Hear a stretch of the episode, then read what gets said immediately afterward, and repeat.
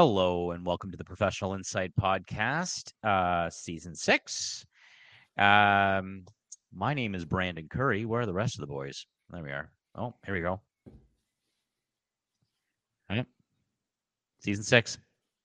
Okay, introduce yourself, guys. That's to you, Jeff. That's Jeff. Hmm? I think he's frozen. Jeffrey? He's frozen. No, He he, looks just frozen. blinked his eyes. His eye- eyelashes. Oh yeah. My my internet's Lost strong. Hmm. Okay. Well, that's Jeff Collins. Yep. So- I'm Josh Bond. And Trevor Lindy. There is, All there right, is, well- there is a there is a descript there is a reason for Jeff's uh, there is actually This is actually technology be- issues, which is normally it's quite me. comical. Well, this is going to be the first episode in a very long time. That's just the four of us, well, potentially three of us right now, because let's just let our listeners know and our and our viewers know that um, it was touch and go before Jeff because somebody, we won't say who, left their laptop in the security line coming back from Florida. It wasn't me.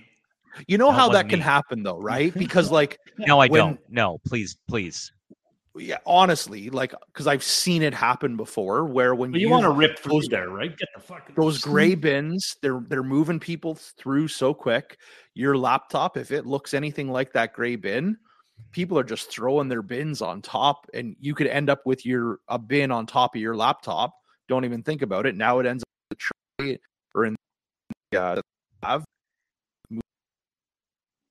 I can see how it All- happens. all I'm go- do. How do you not know human that your laptop's not in your bag when you're packing your shit back up? well, that's it. That's that. I think Right. you just hit the nail right on the head there. Look at my bulb. Yeah. I got a bulb this morning. Let's give It's not like he was in Jamaica and he might have been smoking some wacky tobacco before coming back. Look at this. We even lost uh lost Curry. It's So the, it's just uh, the- Bond No, I'm Trevor back. show. Oh, he's a shell game, eh? Says hi. Oh, there we go. Says hi. I'm on my phone. Screw it. Must be my laptop then. Uh, don't you mean your good. Surface Secondary or your laptop. laptop is still lost in the mail? No, you know what? It, it, it shipped from UPS in Florida to UPS in Welland. It was supposed to be there yesterday. I went there today. They're like, yeah, we don't have anything. I check it. It was held at the border until I paid 32 bucks. And the only way I even knew that is because I checked on tracking. No, no indication or nothing.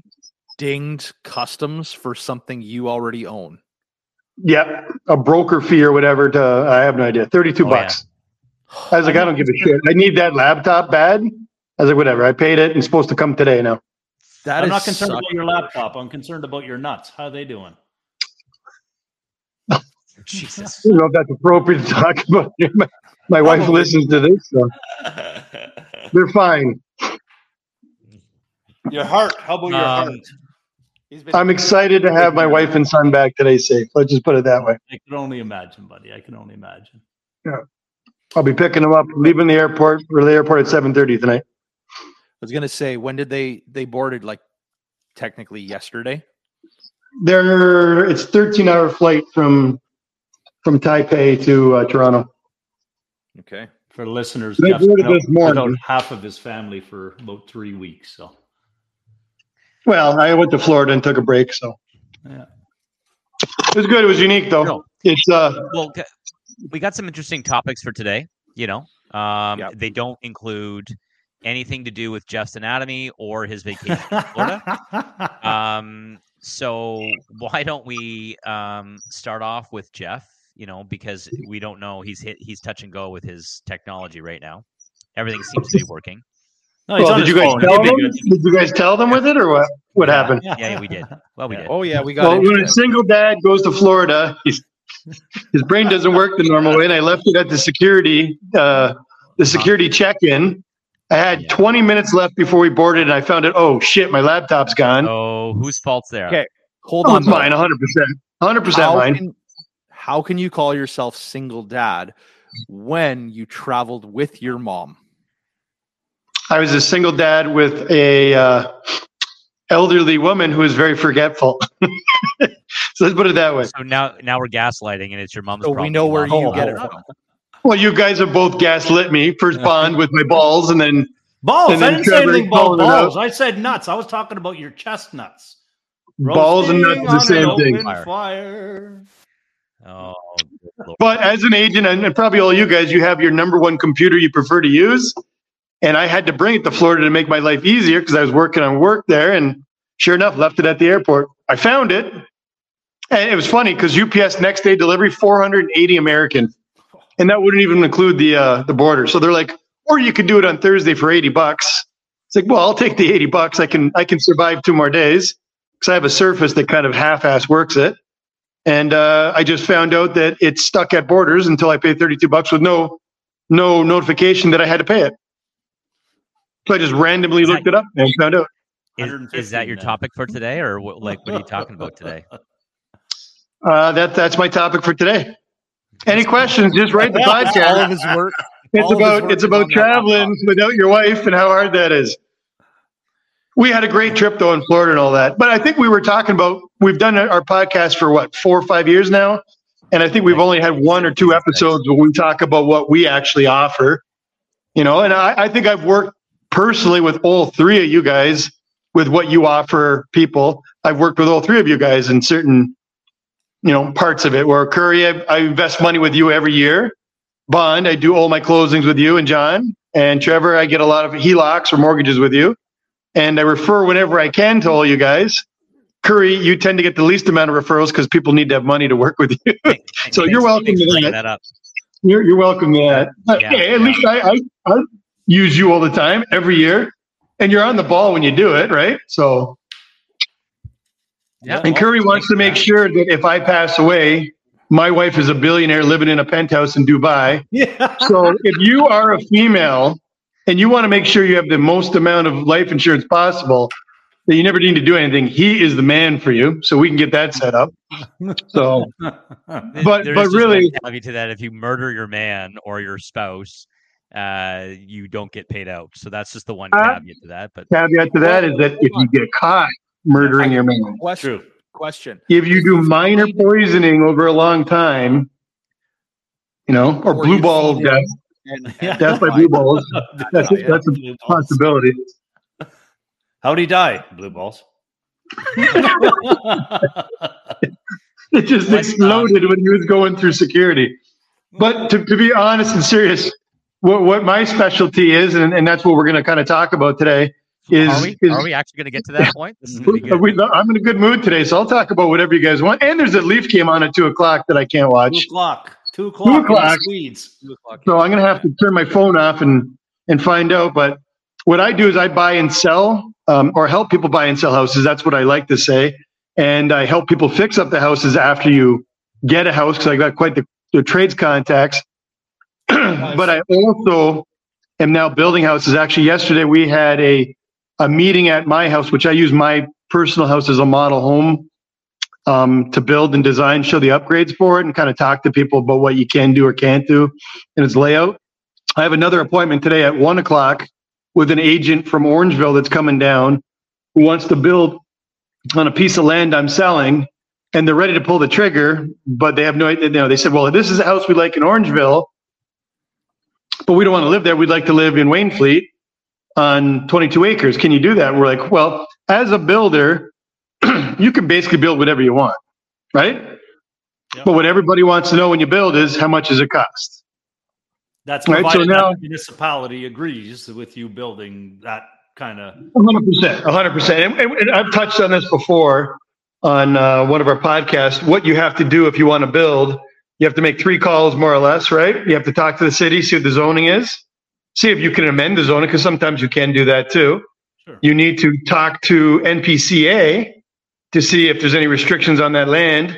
And many times now you have to talk to the ministry, right? So you have to talk to the ministry.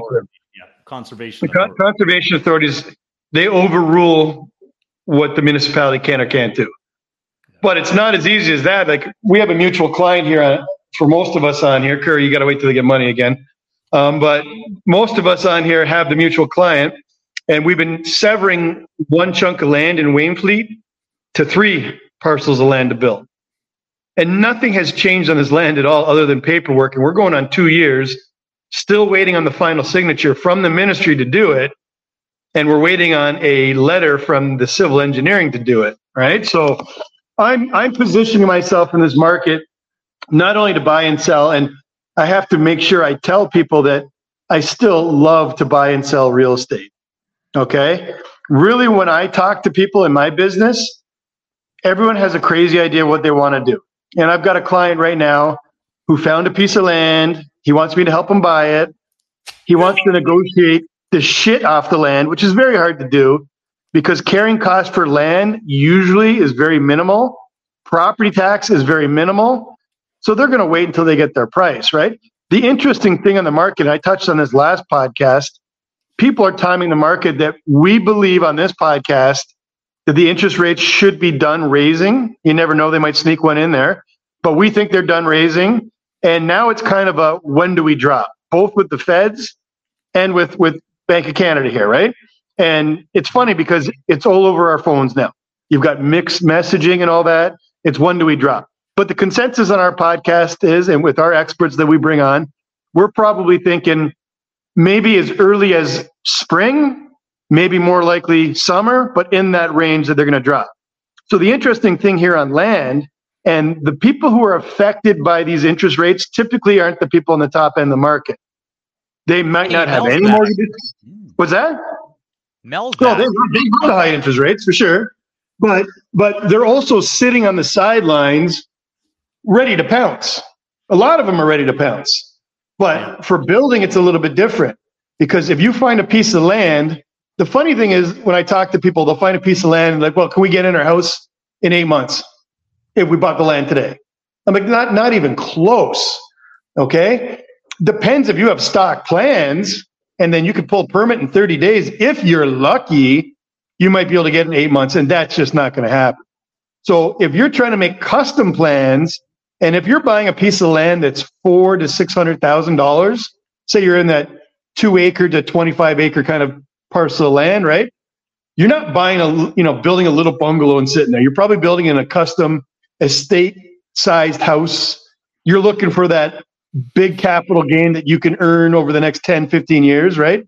I'd say that's a common thing. A lot of the buyers I have that approach me, honestly, are between the ages of 45 and 55. They've had a couple of houses in their life. They're financially stable. They have a minimal mortgage. They want that next house that can get them to retirement. and what they're looking at is to buy that house to make that big capital gain that they're not paying tax on, and then they'll downsize 60 to 70 years old. That's a typical thing that we deal with, right? Mm-hmm. So they want to buy the land. They got this great idea. I want to buy the land. We want to build a house. We saw it on HGTV. We like, we know we can design it and all that stuff. And the thing I'll, I'll, I'll caution you, you don't want to design your house with an architect without a builder helping you out.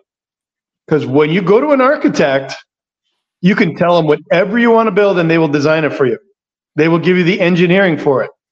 But that doesn't take into consideration the cost of building that. Okay. Now, I've been a builder for seven years. I work with one of the, I think, the most meticulous builders around, Framer, very, very, very, very good. And he'll look at designs that we have because we're building a couple custom houses right now, nice houses. but the decisions that were made at the architect stage cost quite a bit of money, which could have been avoided if it was consulted with the builder. Okay. So those decisions can be made up on thing, but then you have to re-engineer certain parts of it too. Right. So honestly, I would tell people if they want to design a custom house, and I'm not talking a 1200 square foot, two bedroom bungalow, you know, if you're looking at that triple car, quadruple car garage, a bungalow kind of like mine, you know, where you're about 3,700 square feet above Sometimes people want to put elevators in and go two story. you get all kinds of inquiries on this. You're probably looking six to 12 months to design your house to get ready to get the stuff to apply for permit. And what I mean by that is if you come to us and say, we have our house plans, you have to make sure you have the land in place first because different land will dictate how you can build. Now, it's different when you're on two acres of land, right? Because if you're on land with high rock height, you can add fill to the property to build it up to a bungalow, right? You don't have to whole ram to go down. You can add, but it could be as much as 300 truckloads of, of, of topsoil. And you're typically about 500 to 1,000 bucks for a load of top of, of, of fill, right? So that's something to be considered on. And, and these are all things you have to talk to people about when you're building. So tonight, for example, at one o'clock, I have an agent coming down here with their two buyers. They've got a house they want to design and put on there. They're ready to put pen to paper. I show them my house, which has it's designed to be a model home. So I show you a 750 square foot um, uh, office above my triple car garage, and it's got, for example, shut up, Curry. It, it's got uh, it's got different kinds of, of finishes on, on plumbing and on on uh, on. Um, now you got me throwing Curry. Take Curry off the screen. I don't Tell wanna see his face on the screen. room without telling me I don't Take to him off the screen. I don't want him on there. Uh, but upstairs, that's better. Let's do the rest of the podcast like that, and then when Curry's talking, we'll only have him on. That'll that'll increase the ratings. But downstairs we have all black plumbing fixtures, and then we have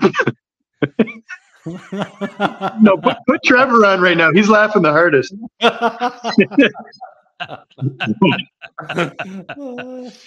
Guys be professional, all right? So we've got we've got black um, Piping. uh, handles and hardware. Everyone downstairs, we can show the difference between like a chrome kind of finish or steel finish or black hardware finish, right? And then we'll look at the different options you can have on on on um, blinds and and uh, window fixtures and stuff like that.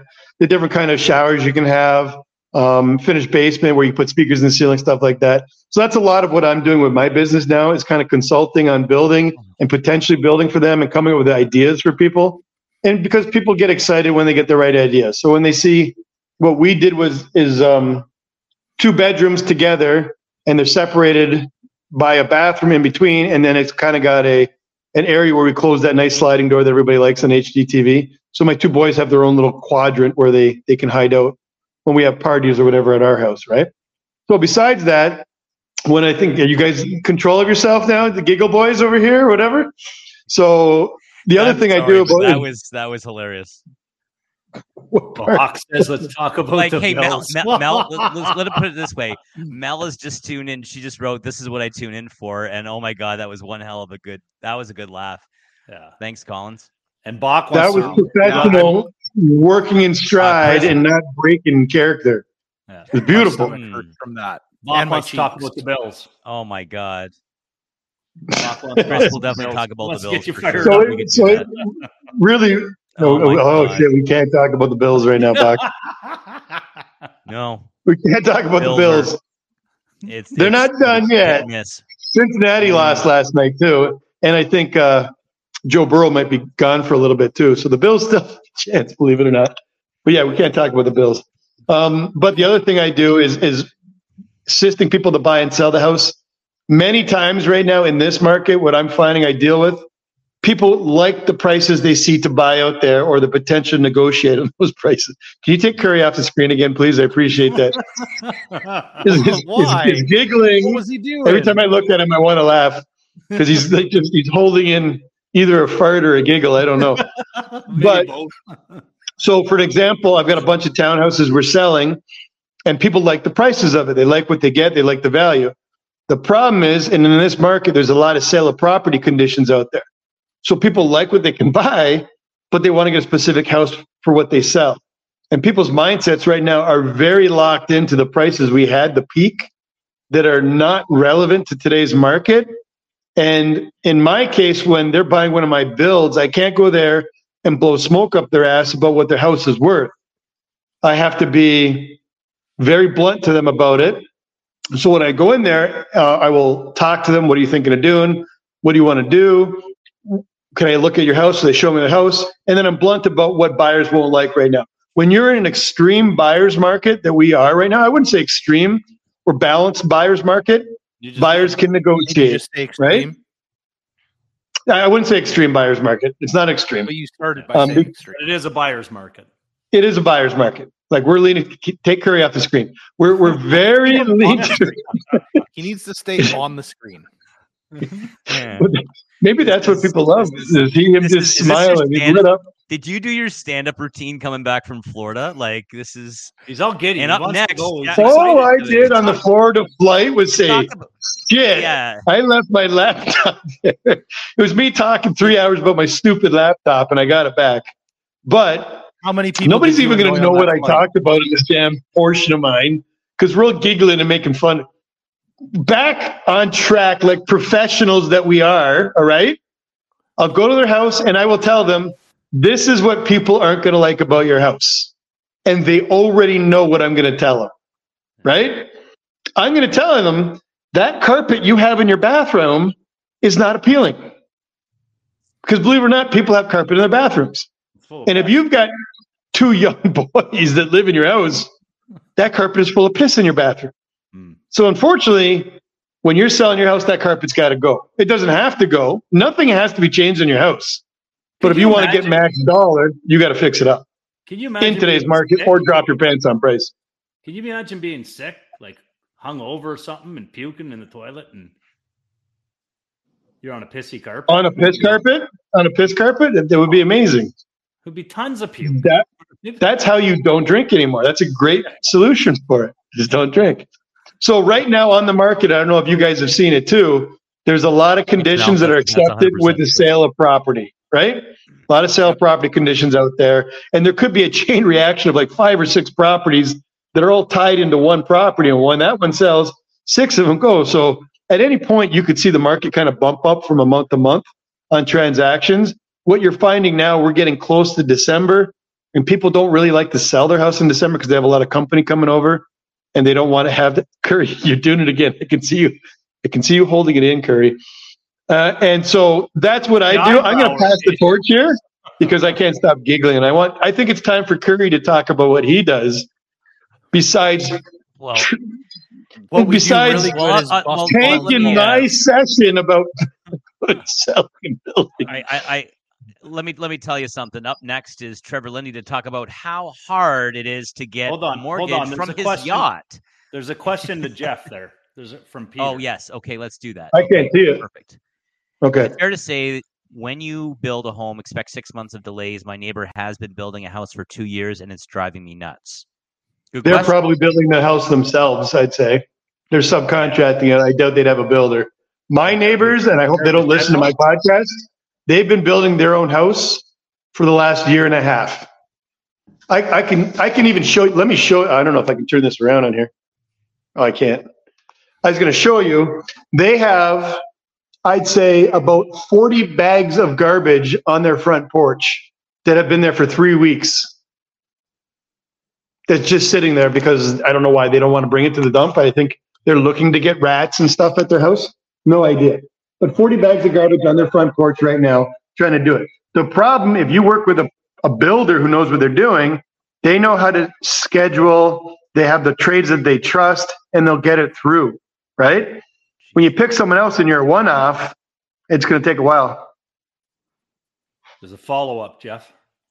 Oh, Oh, they Me and Maurice have been acquainted a few times when his trades run over my grass. Okay, so if he's a builder who's got trades that are running over your grass, he's not really having control of that either. I don't know. It's interesting. It could be someone who, who hired a builder who's a buddy of theirs too, right? And sometimes that can be a little difficult too. Maybe a shitty builder. Well, on top of that, that builder could be just a GC, a general contractor, and not actually a builder. Because it sounds like, to your point, Jeff, that he has no control over his trade. So they're probably all subcontractors, right? Like they're just all independent businesses. and they just don't care, right? Whereas, yeah, like your trades, you got to have good control of them, and you got to, Whereas you know, you're- you're- if- whereas you're a builder and also a GC, but you also like a lot of your a lot of the trades that you use are independents. However, Mhm. you've got long-standing agreements and contracts with them, and you know they understand. well, the bottom line is we and- give them a lot of business, and if they screw up, they're not getting the business. Simple. right? If, if you've got if you're a builder and you've got trades that are one offs, you've never used them before, that's the worry you have. A builder, to be honest, is usually as good as the trades they use to help build the house. Sure. Okay, so if you've got great trades that that you endorse to work on your houses, that's something that's constantly changing because to be honest, trades can have off months and all that where there's personal things that are affecting their business. You shouldn't really bring that in the business world, but it does happen. Let's not kid ourselves. There's families, you know, there's There's parents that could be on, you know, not good health and all that, and it does affect them. I, I work with a couple trades right now where that's happening. You know, unfortunately, they bring that into the work. They shouldn't, but you know, people are still humans. The the the whole purpose of a builder is to overlook the trades that they bring in and they endorse the trades they bring in because the builder has to back them with their own wallet. Yeah. If something bad happens, we have a, a scenario right now in, in Dain City where we built. And just to give you an idea how stressful it can be as a builder, there's a master grading plan for a subdivision that the city has to sign off of. So we built four houses on the one side of a cul-de-sac in Dain City. Josh, you know about it. You and John are very heavily involved in this, and you might get more involved on this. and you have to get a grading plan. Now, what people don't understand is the grading plan is designed by the civil engineer.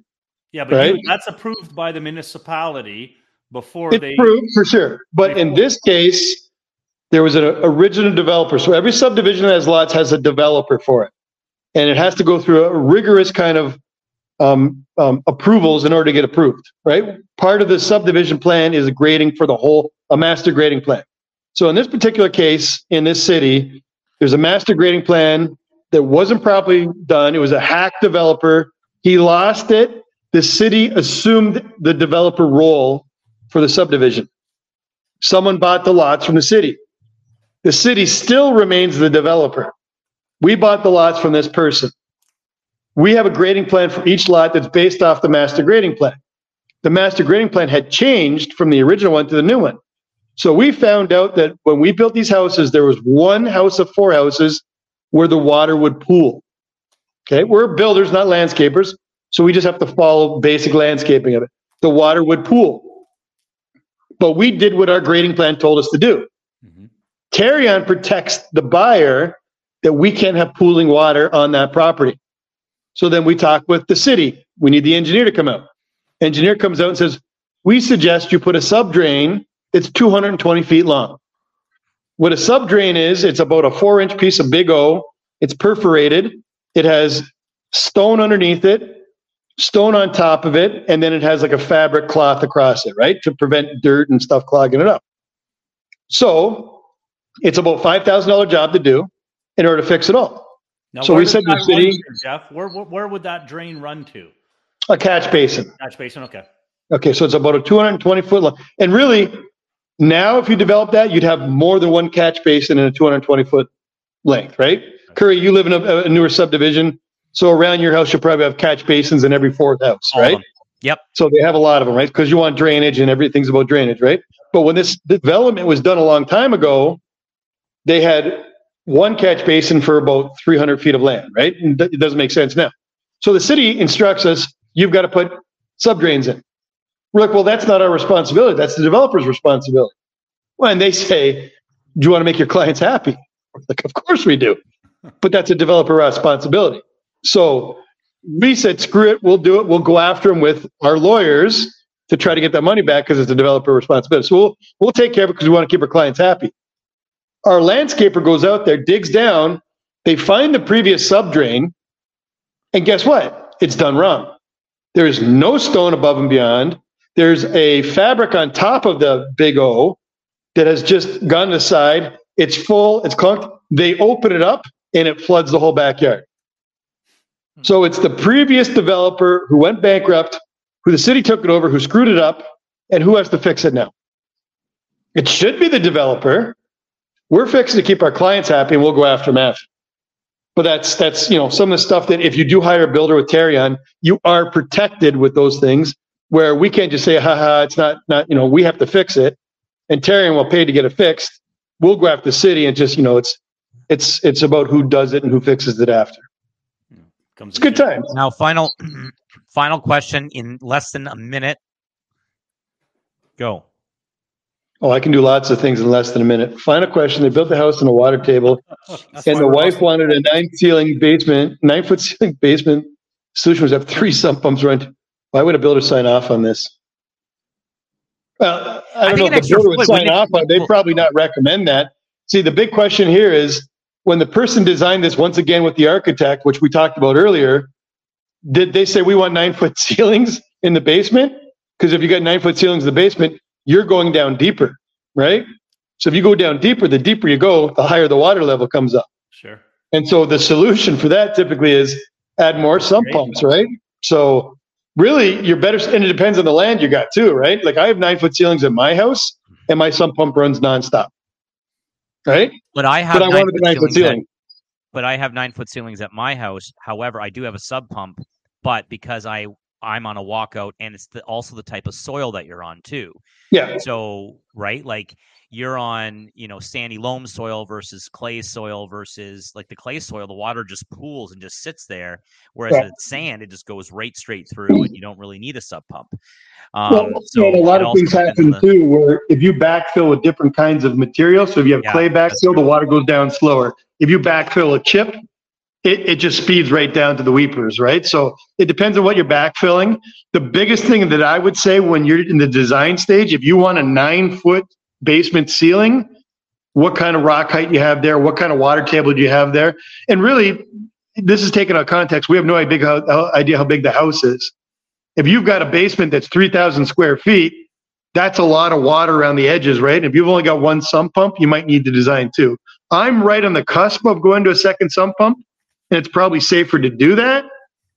But I'm not going to do it because I don't want a second sump pump, But to have right? So you, and you need a battery backup. Then it comes into question if you're on septic and cistern, right? You can't get like a a water pressure backup. You have to be in municipal water. Then you have to have a battery backup, right? So if you got three sump pumps on, it's not necessarily saying why would the the the builder recommend that. It might be the architect put that in his plans, or the the owner wanted nine foot ceilings no matter what. Didn't care about the consequences, and the consequences are you need a third sump pump. At the end of the day, it's the owner that the owner gets the what owner they that- want, right? Yeah, Like and the Yeah, city well, that's signed what I was it, said. good. if you're designing a house, have a builder involved from the beginning because they'll say, okay, we're going down nine feet. Your water table in this lot is pretty high. You might need to have an extra sump pump or two. Your sump usually Um, directs the water back into the weepers, I believe. Yeah, so you have Uh, one yeah. sump pit, all directed by the weepers. And if you have water around a whole house, it's all going there. And it might not affect you all the time, but on a busy rain, which we've had a quite a bit in the last year, you can have your sump overloaded, right?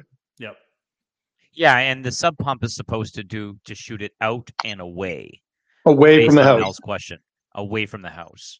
And, and if, into if you're not final graded because you're still building, your grading might not push the water away from your house. So when the sump pump comes out, it recirculates, right? So you got to see how the, how the the sump pump works in the grading too. No, Peter says Thanks, thanks, Peter. He's, he's screwing around with his uh, Japanese maple with the fence. Don't let anyone screw around with your Japanese maple. Those things are gorgeous trees. yeah, fantastic. Let's move on to Yeah, let's have move one- on to Trevor now. That's enough Yeah, talking you're by why, why am I the one that's next up? Right, because Curry said it before. He's the Oh, host. You, had a, you had you had a couple good questions there, Trev. So go ahead. He's the giggle host. So What questions did I have? no, Curry was saying about getting was- mortgages right now. Yeah, you had a question about reverse mortgages you wanted to bring up on the show. So go ahead. Obviously, not use any names and stuff like yeah, that. Yeah, yeah. So yeah, kind of how we we started is we, you know three of us were at our business group last night talking to one of the other members, and you know basically the situation is the parents are on ODSP, and the goal is the parents want to be able to help. What's that? Yeah, on Yeah, disability disability support program. Yeah, so the parents want to be able to help their daughter purchase a property. So basically gifting her the down payment and trying to come up Which with is ultra solution. common right now, right? Ultra common right now. very, very common, right? Coming up with a solution that can um, you know, not affect the parents' ODSP, right? That's still being able to help and then also because the affordability piece, right? Um, typically when somebody's on Ontario disability, they don't make enough to really be able to afford any of their obligations. So now all of a sudden do you have to look at putting the the daughter on? Uh, but then that's going to affect their affordability to be able to buy their own piece. Hmm. Obviously, prior conversations had taken place with Brandon and Josh. I was not privy to those conversations other than being told that these conversations had happened. And I brought up, I said, well, listen, like, what's the age of the parents? We got the age of the parents. Um, basically ran a quick calculation based on the type of property, the location of the property, and I asked the question. I'm like, well, what's the value? We really couldn't come up with a value. Um, so I said, well, you know, this is what your your ex just bought a house for, so let's use that as the value. Threw that number into it and was able to come up with a pretty fair down payment amount that could actually help them buy a property. So that being the big question is, you know, is is there going to be any impact by an equity takeout? Right. I look at it as mm-hmm. being no On the parent side, selling right? that on the parent side. Yeah. Yeah. Because it's the end of the day is we don't want to screw up the parents' ability to pay their obligations. Mm-hmm. Right. So mm-hmm. doing an equity takeout, I look at as being no different than selling the house, but or impact their ODSP. and that, that's it. Right. So So the the official the official answer, and this is right from the Ontario the Ontario Disability um, Act, um, Section twenty eight. Um, so we need to kind of go through this in in little pieces. Um, first is loans for purchase of allowable items. So you can have loans, and they're not treated as it's not treated as an asset, and so the first Which thing- makes sense, right? Because it's asset versus the liability. So Well, no, there is there, it, there- there there's an asterisk under under section 28 um, paragraph 1 of the act which clearly states that um, first of all before doing a reverse mortgage you need to have the director's approval from ODSP in order to put this through. So that's number 1 if anyone's uh, asking. You need to get this approved by ODSP first. Two, it has to fit under certain exempt situations there is a laundry list of exempt situations that anyone can uh, Google, right? And go section 28 of the Ontario Disability Act. Um, and basically, what uh, section 28, uh, section 28 is, is basically it's called the determination of assets. And I'm looking at it right now, and that has it has a total of 49 assets that would be considered exempt. Um, now, lending money to a child for the purchase of a home is not on there. But, um, oh, Jesus, look at everybody. So we're just having you need to be very you need to be um, very careful before doing an equity take back and you the, the recipient of the equity take back is on odsp because it may be considered income so the gift So the, the gift aspect isn't uh, listed there as one of the exemptions. Not right not in clear disclose that. language They'd have to disclose that. Yeah if one of the if one of the 48 49 ex, like you mean the of assets parents would have to the parents would have to disclose that they're giving the money to the daughter as a gift Given the When- reason when- to ODSP as to why they want to do this reverse. Correct. mortgage. Correct. Now, there's a lot of reasons on here why um, that could probably fill in, but without knowing more about this, I know who you're talking about, but actually not getting into any more detail. Um, Yeah, yeah. Um, we need to dig a lot more and ask a lot more information in order for that to happen. But uh, but it, it says right on the right on Ontario's uh you know um Ontario's website. So basically, it says uh, I'll read it. I'll read it verbatim for everybody. Loans for the purchase of of household items or items necessary for the well-being of any member of the benefit unit are exempt as income. This could include items such as furniture, kitchen items, appliances, food, and clothing. These same loans may include a variety of financial transactions such as credit card advances, overdue credit card balances, bank drafts, contractual arrangements to pay for items on time or on a delayed basis, such as don't pay a cent event. Um, uh, recipients should obtain prior approval for these expenditures. Okay. Then a couple paragraphs down, it does address reverse mortgages. A recipient is required to obtain prior approval for a reverse mortgage. That's the first sentence.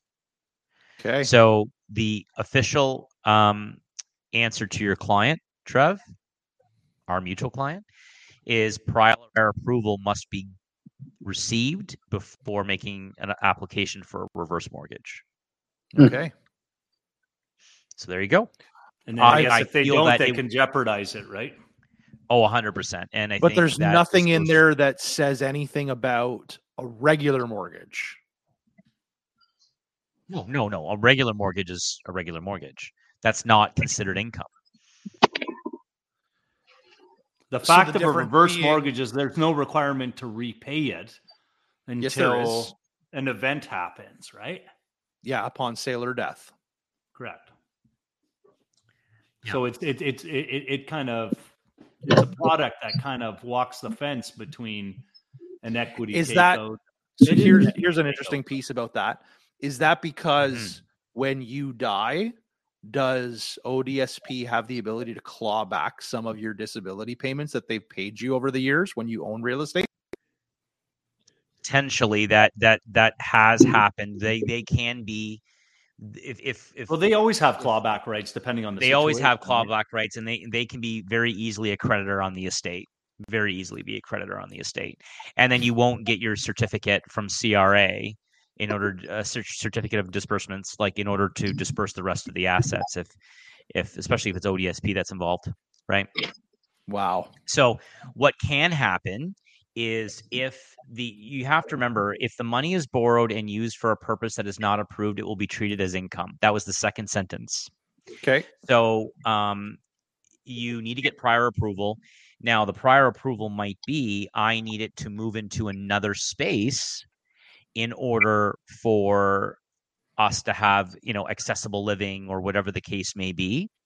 And if that, if the client is willing to, because you remember the money can be used for any member of the family unit Yes. right?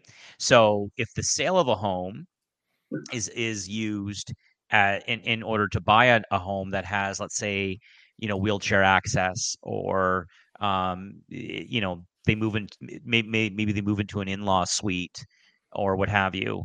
Um, then that's fine because they because this client would be considered part of the family unit and that but still regardless prior prior approval must be given And I would Yeah, imagine but that I would imagine that they would want a gift, uh, some form of a gift uh, letter for funding, right? yeah, a gift letter is No, they- easy enough to obtain, but Yeah, no, no, but the, I the mean, reason being is because the the the non-borrower, the gift, the person Giftor. receiving the gift, um, can't go on title of the parent's house because they are not 54 or older. Right? The minimum age of every person on title is 54 or older in order to be able to qualify for that reverse mortgage.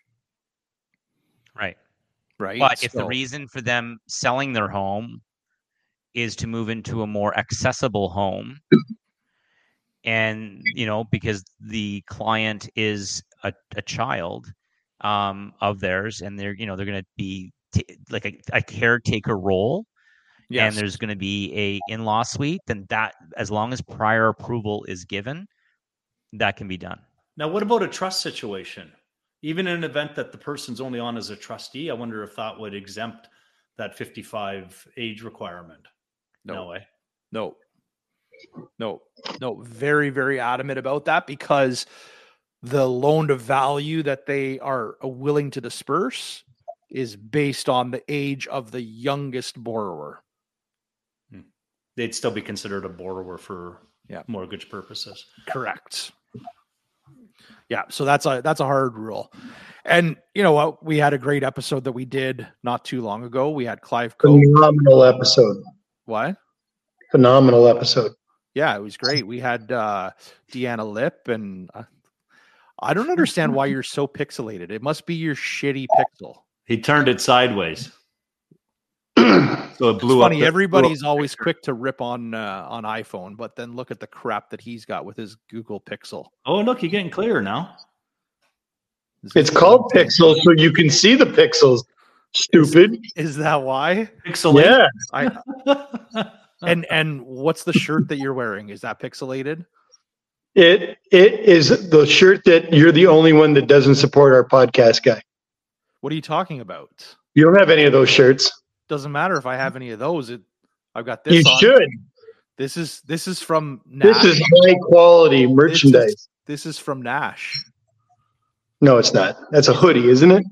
It is, guys. Is this Thank from you. Dave Nash? Or It from is Jack actually from Nash's. Yeah. Thank you. Is this from Nash? Yeah, I don't know. We that's can't tell tag on the because of the pixels. Maybe it's on You your wouldn't even shitty notice phone that. that you can't see it. That we wouldn't even notice the red tag. That's okay. shout Can we out, get back shout to out to topics here, Nash. boys? Shout out to Nash's. To, Oh boy, yeah! Shout out to Nashy, good old, good old Dave Nash from Jack Nash. This is we had him on the show. We got to have him on again. Actually, he's Yeah. always a good. Good It's all the way back to like good. season one. Season We got to do it Yeah, on. one, We got to do it on location at a store and try out some clothes, Hmm. and then we'll all buy a shirt and then look at Trevor, make him feel bad. But you got to buy one too. Huh? Um. Okay, uh, Trev. Did you have any other questions? I don't have any that. questions. No. But he's supposed to talk about what he does for people. That was the whole idea. Yeah. So mainly residential mortgages, right? That's that's the bulk of what But I not do. only residential mortgages, right? No, I can do commercial mortgages as well. Um, no, it's only No, uh, Mel. Collins. No, it's only no, it's only Collins. Yeah, here let's we'll, we'll we'll bring back up to speed. Mel, what had happened was Jeff was away on vacation last week. Jeff went to He was. went secure. Jeff left one of the ins and realized that he so he 30 minute or for three hours, I should say, on the flight home. Uh, he has paid UPS to get it back. Uh, so he's uh, out a hundred bucks because he didn't check the bin. It just blended right in. The grays and pixelated so for this episode. And pixel, yeah. So he's the only one on his phone. That's why the rest of us look as good as what we do. normal. And mind you, he doesn't look very good to begin with. Gross overstatement. Yeah, right. So That's an ah. exaggeration. I'm comfortable in my own skin. All right. I've accepted myself. we're very glad. I just like that the tables are turned and it's not me getting my balls busted. So I like it. My balls busted. I I'm think it's trying a to better lay- episode when he's ball busted. I, I'm trying to lay in just a little little harder. I did have Yeah. a great trip, by the way, in Volcano Bay, two times. If you've never been there, it's the greatest place to go. Good. Volcano Bay. Um. I, I think you should Mondo, expand you wanna- everything. You also do refinancing too. Yeah, so anything from like purchases, transfers, refinances.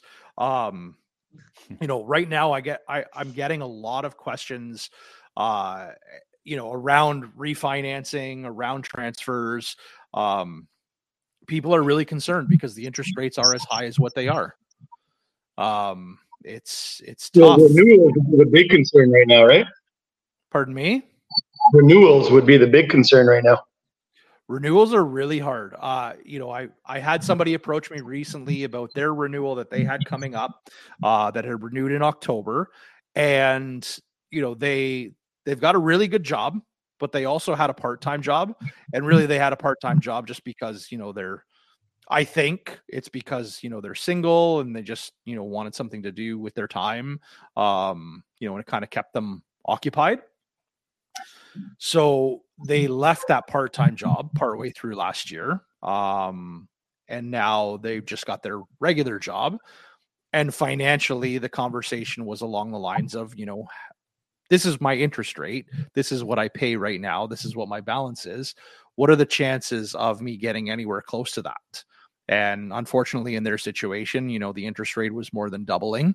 When your interest rate doubles, the, the payments are going to go up by about 30%. So the So you're not having conversation, many conversations, are you? No, it's not not fun conversations to be having, right? Like I'm the bearer of bad news in most cases. But when you've got a client, you know, that's talking about their payment going up by 30%, what are some options that we can talk about? And one of the options that a lot of clients are leaning towards right now is refinancing to extend the amortization. So maybe we're not taking out any more money, right? Mhm. Maybe you're staying at, you know, 150,000, 200,000, whatever your mortgage balance is today.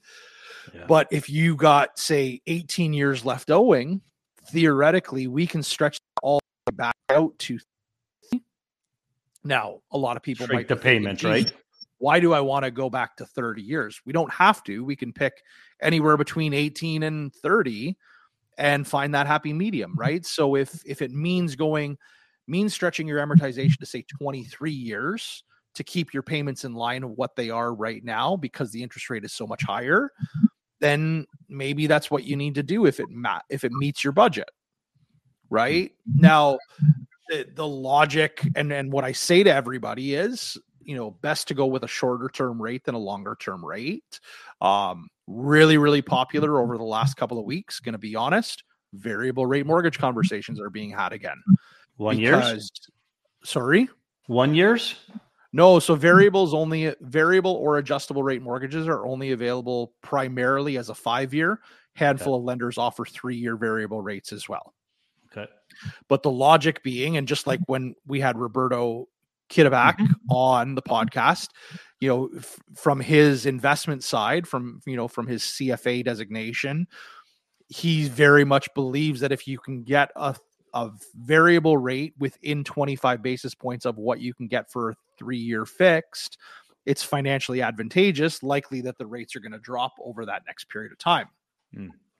Right. So having that variable rate conversation, if they, you know, if they're open to it, the benefit then being as time goes on and rates start to decrease, then you're going to that benefit, that financial benefit of your payments are going to drop for you.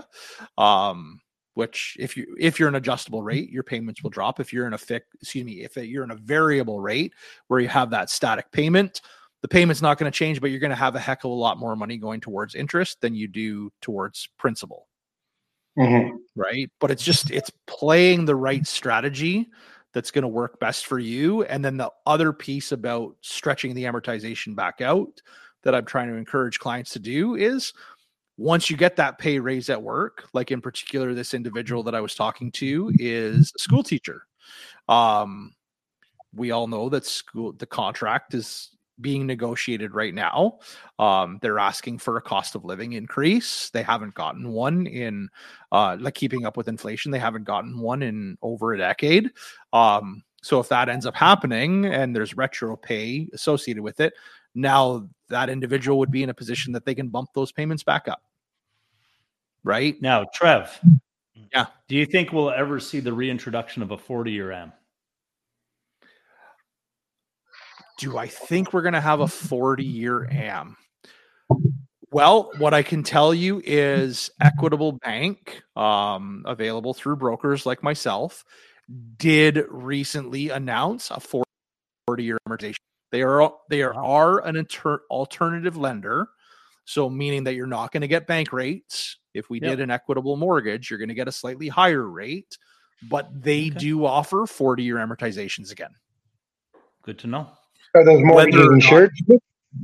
No, non insured, not insured. So they're like a 20 plus percent down Down. payment type of situation or or or max uh, you know refinance um but we can amortize over 40 years the the stipulation in a lot of cases and and I haven't looked into it too much because I don't have a lot of demand for people to go 40 or people for that matter don't really want to go alternative lending if they can avoid it because Sure. interest rates are you know a point or more higher Yeah. um so you know they they're looking for good credit Good for I rentals, right?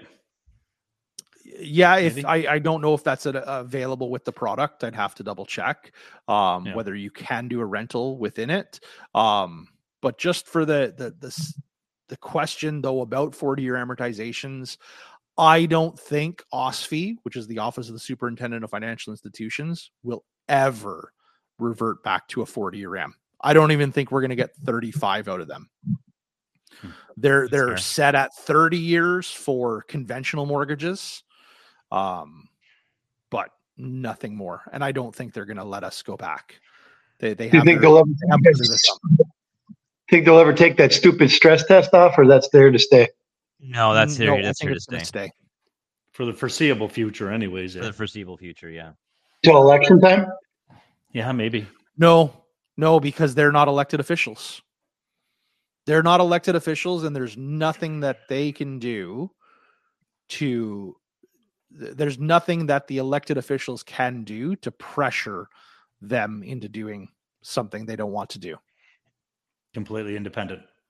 yep Uh, now with the final ten minutes or so of the show, Oh, we're not going to do Mondo, a phone. what, uh, So you laugh too much, Curry. You screwed us.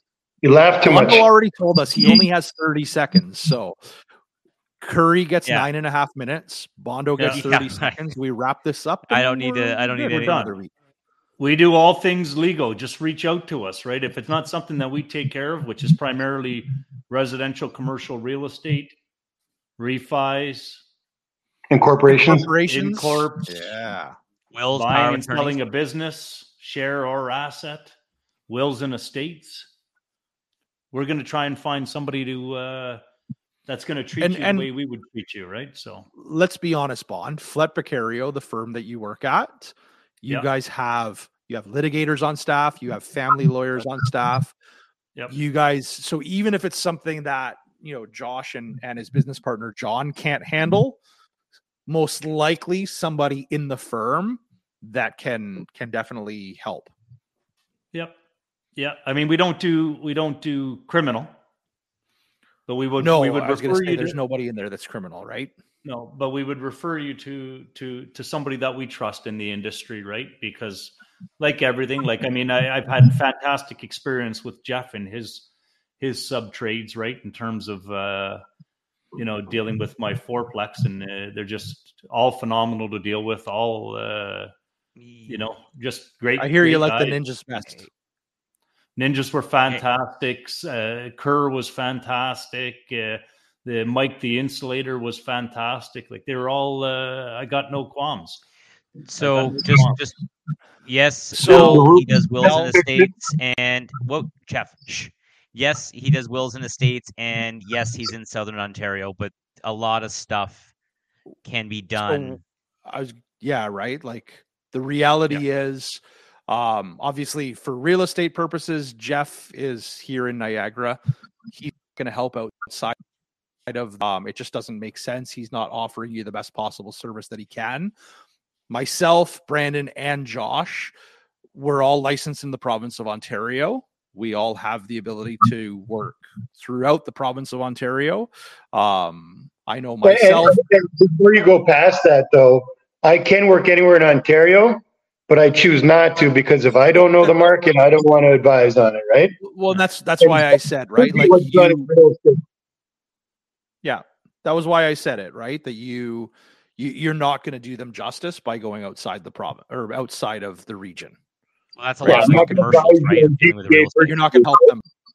Yeah. Right. So, um, but like myself Um, being with with neighborhood Dominion lending centers, we've got access right across the country. So, um, there are individuals within the firm that uh, um, that can help. Um, you know, we we we basically we co-broker it in a sense. Um, Now, if yeah, you wanted to buy something in Turks and Caicos, for example, like an island or anything like that, can you get mortgages for that? I would do a mortgage if I could do a there, mortgage on a property here. You'd So you can't do do it. equity takeout here, and then No, uh, yeah, when it, the minute it leaves the essentially when it- jurisdiction of Ontario, the Yeah. minute I like, I, like the minute it leaves the jurisdiction of Ontario, it's best bet to deal with the jurisdiction that the property is in, just from a, a legal perspective. And and it's just the Yeah. same as like I'd advise people if you have a uh, a property down south in either South Carolina or Florida, deal with a lawyer in South Carolina or Florida because property rights fall onto the states or Well, the jurisdiction where the property we is won't held. touch it. We And won't even for that outside of matter, Ontario, unless it's an extra parent- provincial will, right? So my parents, you guys know, own a house in South Carolina that they're in the process of trying to sell.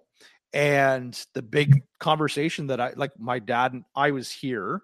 Um, my dad was down there and they were interviewing um interviewing realtors. So I was part of the interview process. Um, they just they dialed me in. And the logic was also like use a realtor because the realtor understands the process for that particular area, right? Not only the lawyer, not only the accountant, all that sort of Mhm. stuff. It's like use Yep. a professional in that area, which, as I mentioned, I think uh, Curry and you and I were having an off conversation about bringing in, um, Yes. uh, bringing in Melissa and have her bring in some of her profession just to kind of cross pollinate between borders. Because we do have about the percent, I think, of our listeners that are coming from the US, um, which obviously helpful, right? Yep. Right. Give them some. So Malaysia too. And yes, Mel, reach out to us if you need uh, any of our services, right? We're happy Yeah. to. Uh, So Mel, the firm is Flett Beccario, F L E T T uh, B E C C A R I O. Um, they're in Welland, Ontario. LMNOP, I think it's- QRS, TUD. Yeah, I think it's 905 uh, 905 732 4481 is the firm's number, right? Yeah, I think I think it's 732 4481. Paul, give the give the firm a call. Just ask for Josh and John. What are you laughing at? Nick Bond didn't even know the number. Why would he call his own firm? True. Um, what was I going to say? Okay, so we'll, just to wrap it up, and then uh, so um, just yes, very four four eight quickly, one. four four eight There you go. 4481. 732 though. Oh, so just a everyone. couple things. Everyone that's listening, everyone that's watching, there's a QR code. See the down the QR code. Click the QR code to download and subscribe to our podcast. Um, I don't know if you can click so- QR codes with an iPhone. Yeah. So just to just to reiterate, um, somewhere. we our firm our firm CR Smith Financial is licensed in British Columbia, Ontario, Nova Scotia, and Newfoundland. Um, so anyone that has that resides there, has property there, or financial issues there, I can legally then speak to it. Um, the other thing is, yeah. Uh, so I'll just touch on it quickly. Obviously, everyone knows insurance, health, life, disability. You Dubai penthouse when you die. You will make it happen. Right. Um, and then um, health insurance, critical illness, disability, um, investments, and then obviously um, our firm. A lot of people don't know this is one of the largest brokers for group benefits for small to medium sized companies and large, massive companies as well. Um, and we've been around for it'll be 50 years in uh, in May of 2024. 50 years in business. Um, That's a good And haul. aren't we Wise Guys has got a big anniversary next year? Uh, Is it? No, we're still a couple no, years away from We're 30. a couple years away from 35. Yeah. Yeah. Is it 35? Um, 35. yeah. 35, yeah. Yeah. We just did 32 years ago, I think. That's eh? right. Shows how much I And, remember. It's 30. and then finally, ladies and gentlemen, as we have one more minute left before we have to go, next Friday, November the 24th, 11 a.m., we've got NHL great, any NHL great, NHL Hall of Famer, NHL Stanley Cup winner, and His brother. two-time gold medalist Chris Pronger and his brother Sean Pronger coming on the show. I don't know how Jeff's going to do it. I don't know how he's going to survive. I think he'll just be like a little boy in a candy shop. Um, and so, I rookie, do you have a picture of the Journey bottle? Because they have they're launching their brand new um, whiskey called the Journey. Um, uh, This Dean Blundell Black Friday, right? Black Friday broadcast. is that a Black Friday podcast? That is a Black Yeah. Friday podcast. Um, so tune us in because we will be drinking during that podcast. That's true. We do Because have we- to go and buy bottles. Oh, I already got that teed up for all you guys, so don't worry about that. Oh, we have bottles coming? Oh, yeah, I just got to see you guys next week sometime. Okay. I got I got a bottle at yeah. Back to bottle service, Curry? Or? Look at That's that, it. Thank you very much. Oh. Look at that. Look at that. Look at You that know- gorgeous. How nice would it be to have prime Chris Pronger on the Leafs right now? Oh my God. Ah, You know what what? I'm even excited even retired Pronger on the Leafs, I take. I've got, I don't know if take anybody right knows. You can get a mini keg, five and a quarter liters of Fireball whiskey. I don't even like Fireball. I love Fireball. a talking piece, five and a quarter liters Canada like Fireball whiskey, three spigots. Sorry, three spigots on it. Can't wait! I'm so excited. I'll have that next Uh, week, and I'll probably show it on the podcast too. And Perfect. Mel, just so you know, um, I wish I had the public service benefits contract. That would be amazing. Um, all right, everyone, thank you very much for tuning in. Please tune in next Friday, November the 24th, when we have Chris and Sean Pronger, um, the creators of phone. I won't be on my phone. Oh well. Oh, goody. And we'll be drinking on the podcast. So can some of you just try to get a hold of me next week because I'll get you your bottles. Um, Bondo, take it out. Respect to all our service people. Ah. November 11th passed. Help us help you stay informed. Out.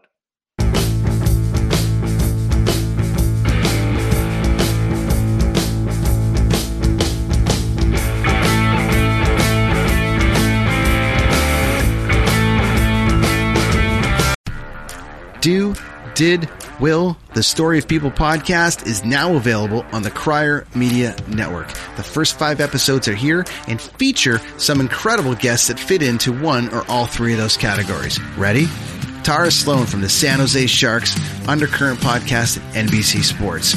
Marianne Iverson from Iverson Voice and the Let's Take This Outside podcast to talk about the world of outdoors as well as voiceover land. Ariana Hunsicker, future Canadian Paralympic swimmer, already winning tons of awards for this country.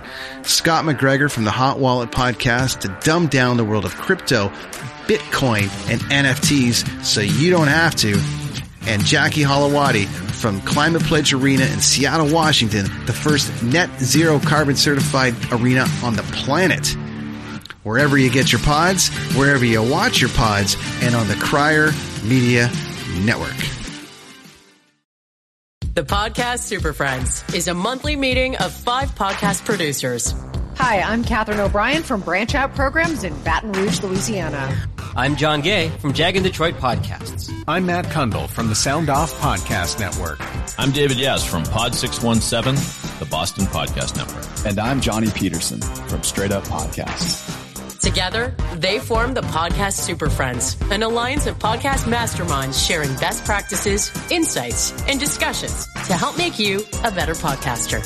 Follow or subscribe to the show on Apple Podcasts, Spotify, Google Podcasts, or at soundoff.network. Hear ye! Hear ye! Produced by Crier Media and distributed by the Sound Off Media Company.